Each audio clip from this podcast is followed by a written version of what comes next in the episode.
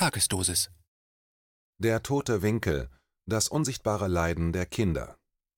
Überraschung, Schnelltests sind wohl weniger zuverlässig als gedacht. Ein Kommentar von Bernhard Leuen.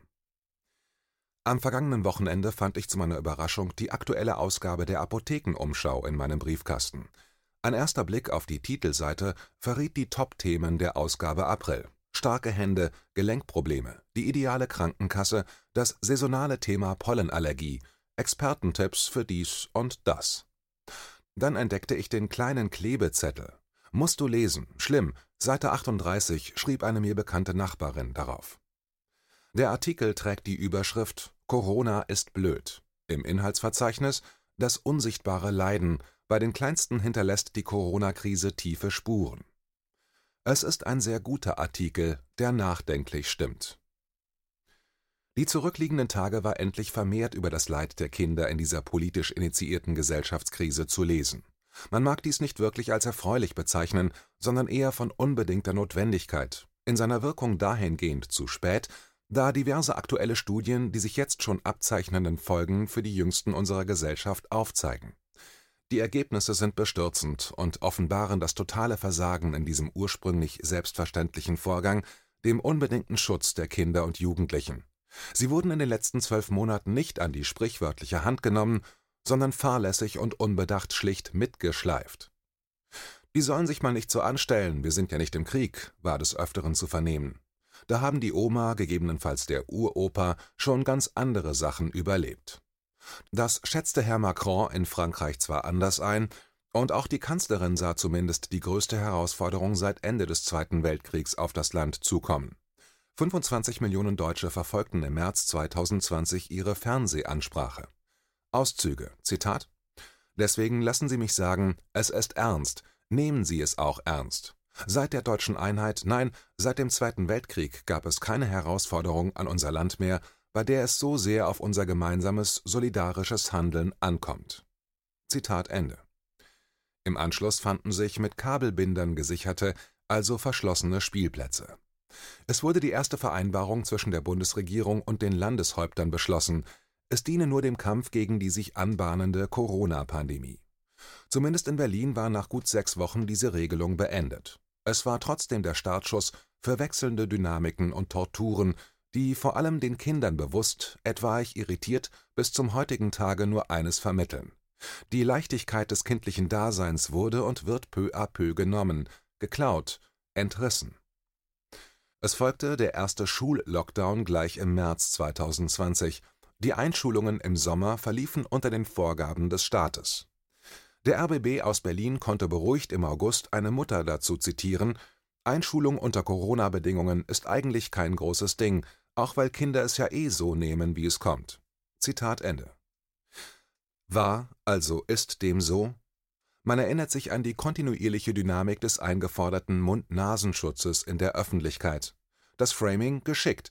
Die Alltagsmaske kam in das Leben der kleinen und größeren Mäuse und blieb bis zum heutigen Tage. Nähanleitungen zusammen mit der Mutti. Fein, das macht Spaß und ist solidarisch.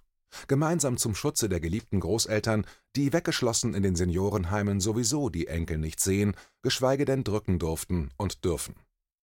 Die beliebte Pixie-Kinderbuchreihe reagierte umgehend. Der Markt muss handeln, ansonsten machen es andere. Pixie 2513 Corona und der Elefantenabstand. Schon 2020 in der zweiten Auflage.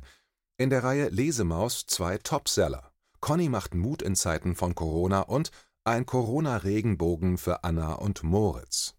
Empfehlungen der Redaktion aus dem Hause Carlsen im Juni 2020. Zitat aus der Einleitung der Heftchen Liebe Eltern, liebe ErzieherInnen, seit vielen Wochen hält ein Thema die ganze Welt in Atem, das neue Coronavirus und die damit verbundene Krankheit Covid-19.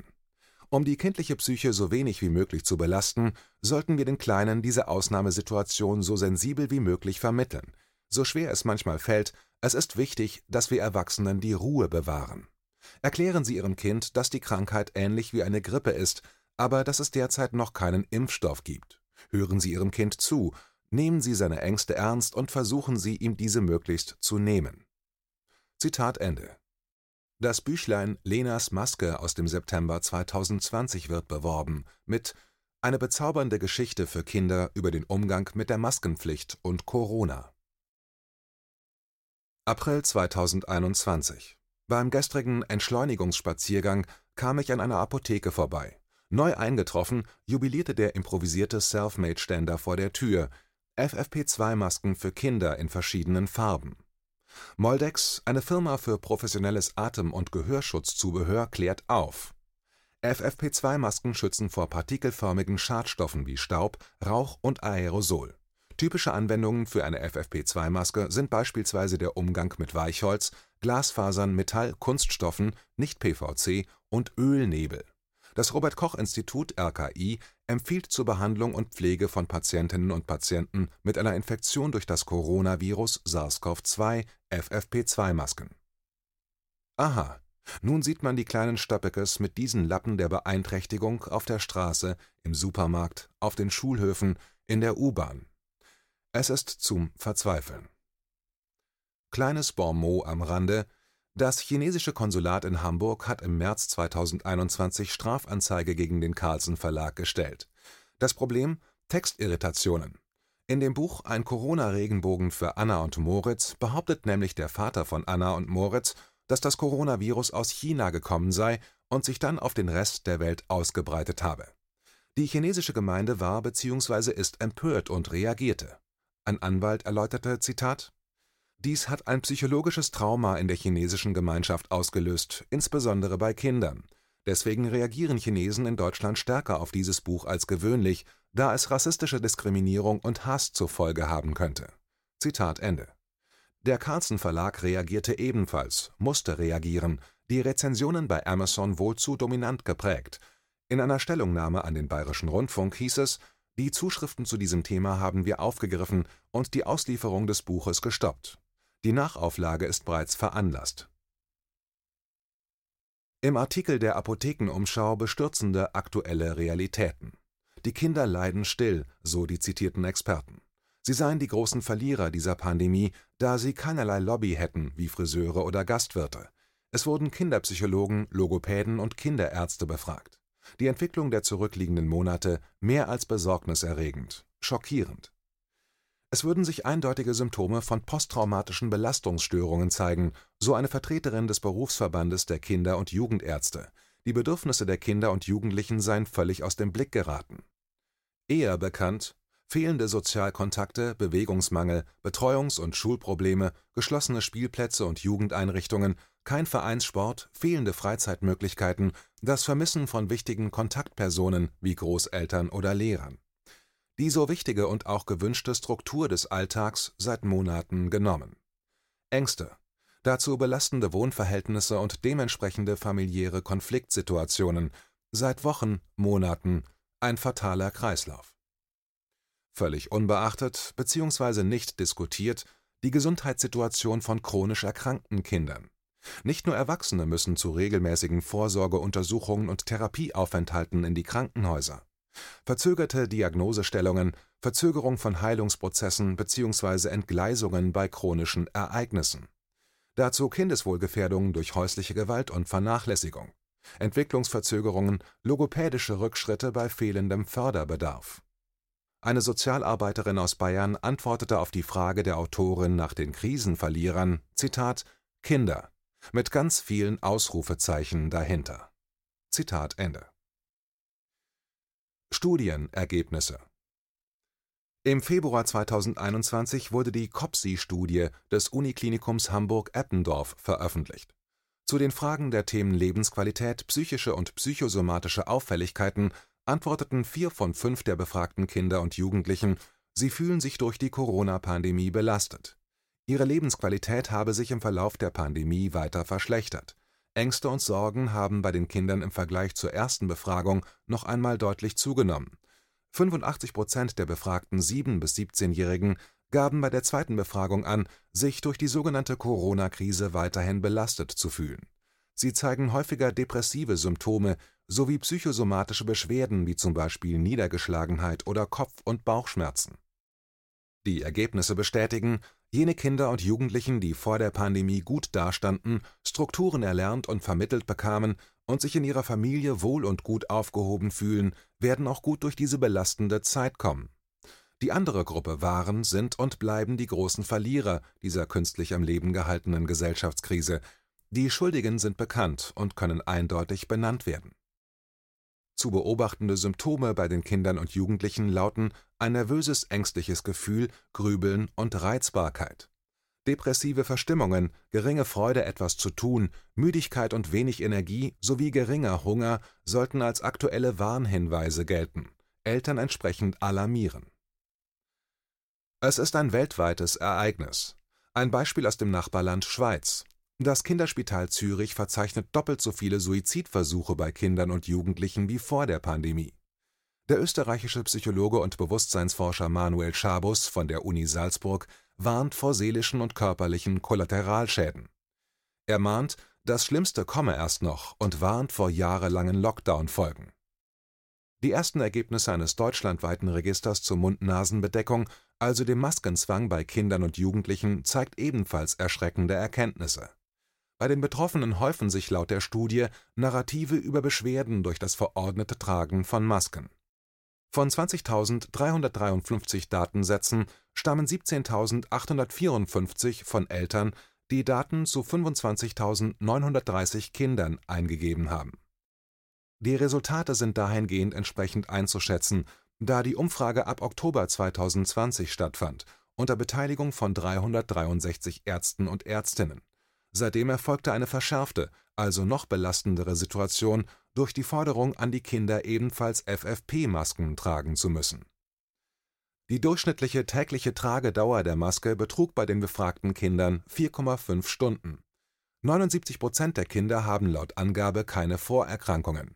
Zu den am häufigsten genannten Nebenwirkungen zählen Gereiztheit 60 Prozent, Kopfschmerzen 53 Prozent, Konzentrationsschwierigkeiten 50 Prozent, weniger Fröhlichkeit 49 Prozent, Schul-, Kindergarten, Unlust 44 Prozent, Unwohlsein 42 Prozent, Beeinträchtigungen beim Lernen 38 Prozent und Benommenheit, Müdigkeit 37 Prozent. Zudem wurde bei 25 Prozent der Kinder angegeben, dass sie neue Ängste entwickelt hätten. Dies wird von anderer Stelle bestätigt. Bei deutschen Schulkindern seien verstärkt Ängste oder auch Depressionen zu beobachten, so eine Professorin für Kinder- und Jugendlichenpsychologie und Psychotherapie an der Humboldt-Universität in Berlin. Die Corona-Politik müsse für Kinder und Jugendliche dringend verbessert werden. Wie reagiert die Politik? Es werden in Etappen die Schulen wieder geöffnet. Gibt es eine vorsichtige Strategie der Wiederherstellung von geordneten Abläufen? Werden Ängste genommen? Nein. Erhöhter Leistungsdruck, Unsicherheit und zusätzliche mentale Belastung durch den noch zusätzlich staatlich verordneten Testgagaismus an den Schulen und Universitäten. Eine fatale Entscheidung. Dazu die weiterhin rigide Forderung nach Maskenpflicht auf dem Schulgelände und in den Schulgebäuden bis in das Klassenzimmer hinein. Erfolgt der Druck auf die Schüler nur seitens der Erwachsenen? Absurderweise nein. Angesichts der gestiegenen Infektionsgefahr durch die Virusmutation würden die freiwilligen Testangebote nicht ausreichen, so der Generalsekretär der Bundesschülerkonferenz Dario Schramm in einem Interview mit dem Redaktionsnetzwerk Deutschland am 10.04. Er konkretisierte: Jede Schülerin und jeder Schüler muss mindestens dreimal die Woche in der Schule auf Corona getestet werden. Das Ziel muss sein, dass möglichst bald an jedem Tag getestet wird. Zitat Ende. Wer ist dieser Jüngling mit dermaßen forschen Forderungen an seine Mitschüler und Mitschülerinnen? Dario Schramm ist 20 Jahre alt und Mitglied der SPD. Er hat anscheinend ambitionierte Ziele, denn er legt noch nach: Zitat Schülerinnen und Schüler, die den Corona-Test verweigern, können nicht zum Unterricht in der Schule kommen, sondern müssen in den Distanzunterricht gehen. Zitat Ende. Diese Forderung falle ihm nicht leicht, aber es gehe darum, Zitat, dass wir das Recht auf Bildung und Gesundheitsschutz möglichst gut zusammenbringen. Zitat Ende. Wir? Er versteht sehr früh das Politgeschäft, eine Position zu nutzen, ja auch zu missbrauchen. Herr Schramm sollte die oben genannten Studien studieren und sich im Anschluss selbst fragen, worin wirklich seine persönlichen Ziele liegen, Karriere oder das Wohlbefinden seiner MitschülerInnen. Schon am 2.4. ließ Gerd Landsberg, der Hauptgeschäftsführer des Städte- und Gemeindebundes, wissen, Die Schüler und Schülerinnen, die sich nicht testen lassen möchten, sollten nach den Osterferien nicht am Schulunterricht in Präsenz teilnehmen dürfen. Auch der Präsident des Deutschen Lehrerverbandes, Heinz-Peter Meidinger, befürwortete Anfang April eine Testpflicht für Schüler nach den Osterferien. Zitat der Deutsche Lehrerverband unterstützt vorbehaltlos die Forderung des Deutschen Städte und Gemeindebundes nach einer umfassenden Testpflicht für Schülerinnen und Schüler aller Altersgruppen als Voraussetzung für die Teilnahme am Präsenzunterricht. Zitat Ende. So greifen die Corona-Mechanismen gegelt und geölt anstandslos ineinander. Ambitionierte Jungämterträger zusammen mit Entscheidern an den entsprechenden Schalthebeln und natürlich der einzig entscheidenden Komponente, die der Eltern. Aber Millionen Erziehungsberechtigte nehmen diese Forderungen nicht nur hin, nein, sie fordern sie ihren Kindern auch noch nachdrücklich täglich ab. Das irritiert und schockiert zugleich. Der Schwarzwälder Bote weiß am 26.03. zu berichten, Zitat, so unterschiedlich wie Familien mit den Herausforderungen der Corona-Pandemie umgehen, so unterschiedlich sind auch ihre Reaktionen auf die Maskenpflicht und die Testmöglichkeiten an den Balinger Grundschulen. Zitat Ende. Balingen ist eine Kleinstadt im Süden Baden-Württembergs. Einblicke in Parallelwelten für wenige, begeistert beklatschte Hauptwelten für Abermillionen. Wie erwähnt, irritierend und schockierend zugleich. Zitat Balingen, eine richtig tolle Idee, die den Kindern das Testen schmackhaft macht, kommt mal wieder vom Schulverbund Frommern. Leiter Martin Kettner wird am kommenden Montag nämlich kleine Corona-Helden auszeichnen. Aber wer ist denn ein Corona-Held? Alle Kinder, die sich schon fünfmal haben testen lassen, bekommen eine Urkunde, weil sie auf die Art nämlich Corona-Bekämpfer sind, sagt Kettner und schmunzelt dabei und meint es dennoch völlig ernst. Zitat Ende. Für das Bundesland Bayern steigt die bekannte Augsburger Puppenkiste in den Corona-Versteherring. Das berühmte Marionettentheater hat jüngst für das bayerische Kultusministerium eine Art Schulvideo gedreht und auf YouTube veröffentlicht. Es erklärt in einem achtminütigen Video, was die Kinder tun müssen, damit beim Selbsttest nichts schief geht. Schauen Sie sich das verlinkte Video an, bilden Sie sich Ihre eigene Meinung dazu. Mich hat es traurig gestimmt, da auch von dieser künstlerischen Seite nachweislich nun nicht mehr zu erwarten ist, außer regierungstreue Kindernötigung. Es wagen nun erfreulicherweise immer mehr deutsche Gerichte, diese kinderschädlichen Verordnungen seitens der Politik zu hinterfragen und zu unterbinden ausschlaggebend eingereichter Klagen fürsorglicher Eltern. Beeindruckt das die Politik und ausführende Behörden? Nein, man setzt sich darüber hinweg und geht seinen eingeschlagenen Weg unbeirrt weiter. Beispiel Thüringen. Das Bildungsministerium Thüringen reagierte auf eine Entscheidung des Amtsgerichts Weimar hinsichtlich der Untersagung, Maskenvorschriften, Abstandsregeln und Schnelltests weiterhin an zwei Schulen anzuwenden Zitat: In jenem Fall betreffe es nur die zwei Kinder, deren Mutter vor Gericht gezogen war. Ansonsten gelten an den zwei Schulen in Weimar und im ganzen Freistaat die Infektionsschutzmaßnahmen unverändert. Das Gericht könne, wenn überhaupt, nur Entscheidungen für die Menschen treffen, die am Verfahren beteiligt sind, also nicht für andere Kinder. Zitat Ende. Der Satz der Woche kommt vom Regierungsdarling Dr. Christian Drosten in seinem aktuellen NDR-Podcast fabuliert er schon wieder Details aus seiner gefürchteten Gedankenwelt. Der Satz lautet: Zitat, Schnelltests entdecken eine Infektion nur an fünf von acht Tagen. Zitat Ende. Steht da wirklich so? Warum? Achtung, anschnallen. Zitat: Die Schnelltests schlagen erst am Tag 1 nach dem Symptombeginn an, da ist man aber schon drei Tage lang infektiös. Wenn man davon ausgeht, dass eine infizierte Person in der Regel acht Tage lang ansteckend ist, heißt das, an fünf von acht Tagen entdecke ich mit dem Antigentest eine Infektion, an drei Tagen werde ich sie übersehen. Zitat Ende. Dies erklärt die Testmanie an den Schulen. Denn, so Drosten im Podcast, wenn ein Schnelltest bei Erwachsenen eine Infektion übersieht, wird diese Person herumlaufen in der Annahme, dass sie nicht ansteckend ist und kann somit unter andere infizieren. Aufschlussreich. Also müssen die Kinder diese Nicht-Effektivität von Schnelltests durch Quantität in der Ausführung, also den anvisierten täglichen Schultestungen, ausgleichen. Perfide, vor allem als permanentes belastendes Drohszenario für kleine Kinderseelen. Wir leben in einer Surrealität, die von zu vielen Menschen als neue Normalität schon komplett verinnerlicht wurde. Das einzig Entscheidende aktuell ist die fahrlässige, vorsätzliche und katastrophale Nötigung und Belastung unserer Kinder und Jugendlichen. Physisch, psychisch, in seiner Gesamtheit. Wir belassen sie in ihrer Emotionalität, den Ängsten und Sorgen, in dem individuellen toten Winkel alleine zurück. Was wurde ihnen in den zurückliegenden Monaten alles genommen? Was wird ihnen mitgegeben auf dem Weg in das weitere Dasein? Welch Bürde für die Erwachsenen für die kommenden Monate und Jahre, Jahrzehnte, hinsichtlich des notwendigen Trostes, des Verständnisses, der Geduld, Liebe und Fürsorge, der Aufarbeitung und Wiedergutmachung. KenFM ist crowdfinanziert und unabhängig. Leiste deinen Beitrag zu freier Presse und unterstütze unsere Arbeit finanziell. Wenn du zukünftig keine Beiträge verpassen willst, abonniere den KenFM Newsletter und installiere dir die KenFM App für iPhone und Android. Weitere Informationen auf kenfm.de/support. Hallo Community. In diesem Video möchten wir euch das Thema Bitcoin ans Herz legen. Wir werden euch erklären, was Bitcoins sind, wie man damit bezahlen kann und welche Bedeutung diese Währung für KenFM hat. Viele von euch haben sicher schon von Bitcoin gehört oder nutzen es sogar privat. Wie ihr KenFM mit Bitcoins unterstützen könnt und warum das für uns aktuell sehr wichtig ist, verraten wir euch jetzt. Das ist ein Bitcoin. In Wirklichkeit existiert so ein Bitcoin aber gar nicht. Es gibt ihn nur virtuell im Internet als digitale Währung in einem digitalen Konto. Bitcoin ist eine sogenannte Kryptowährung, die bekannteste weltweit. Man kann damit via Computer oder Smartphone einkaufen, spenden oder sich gegenseitig Bitcoins zuschicken. Bitcoins kann man wie Währungen oder Edelmetalle zum aktuellen Wechselkurs kaufen, verkaufen oder von Freunden zugeschickt bekommen.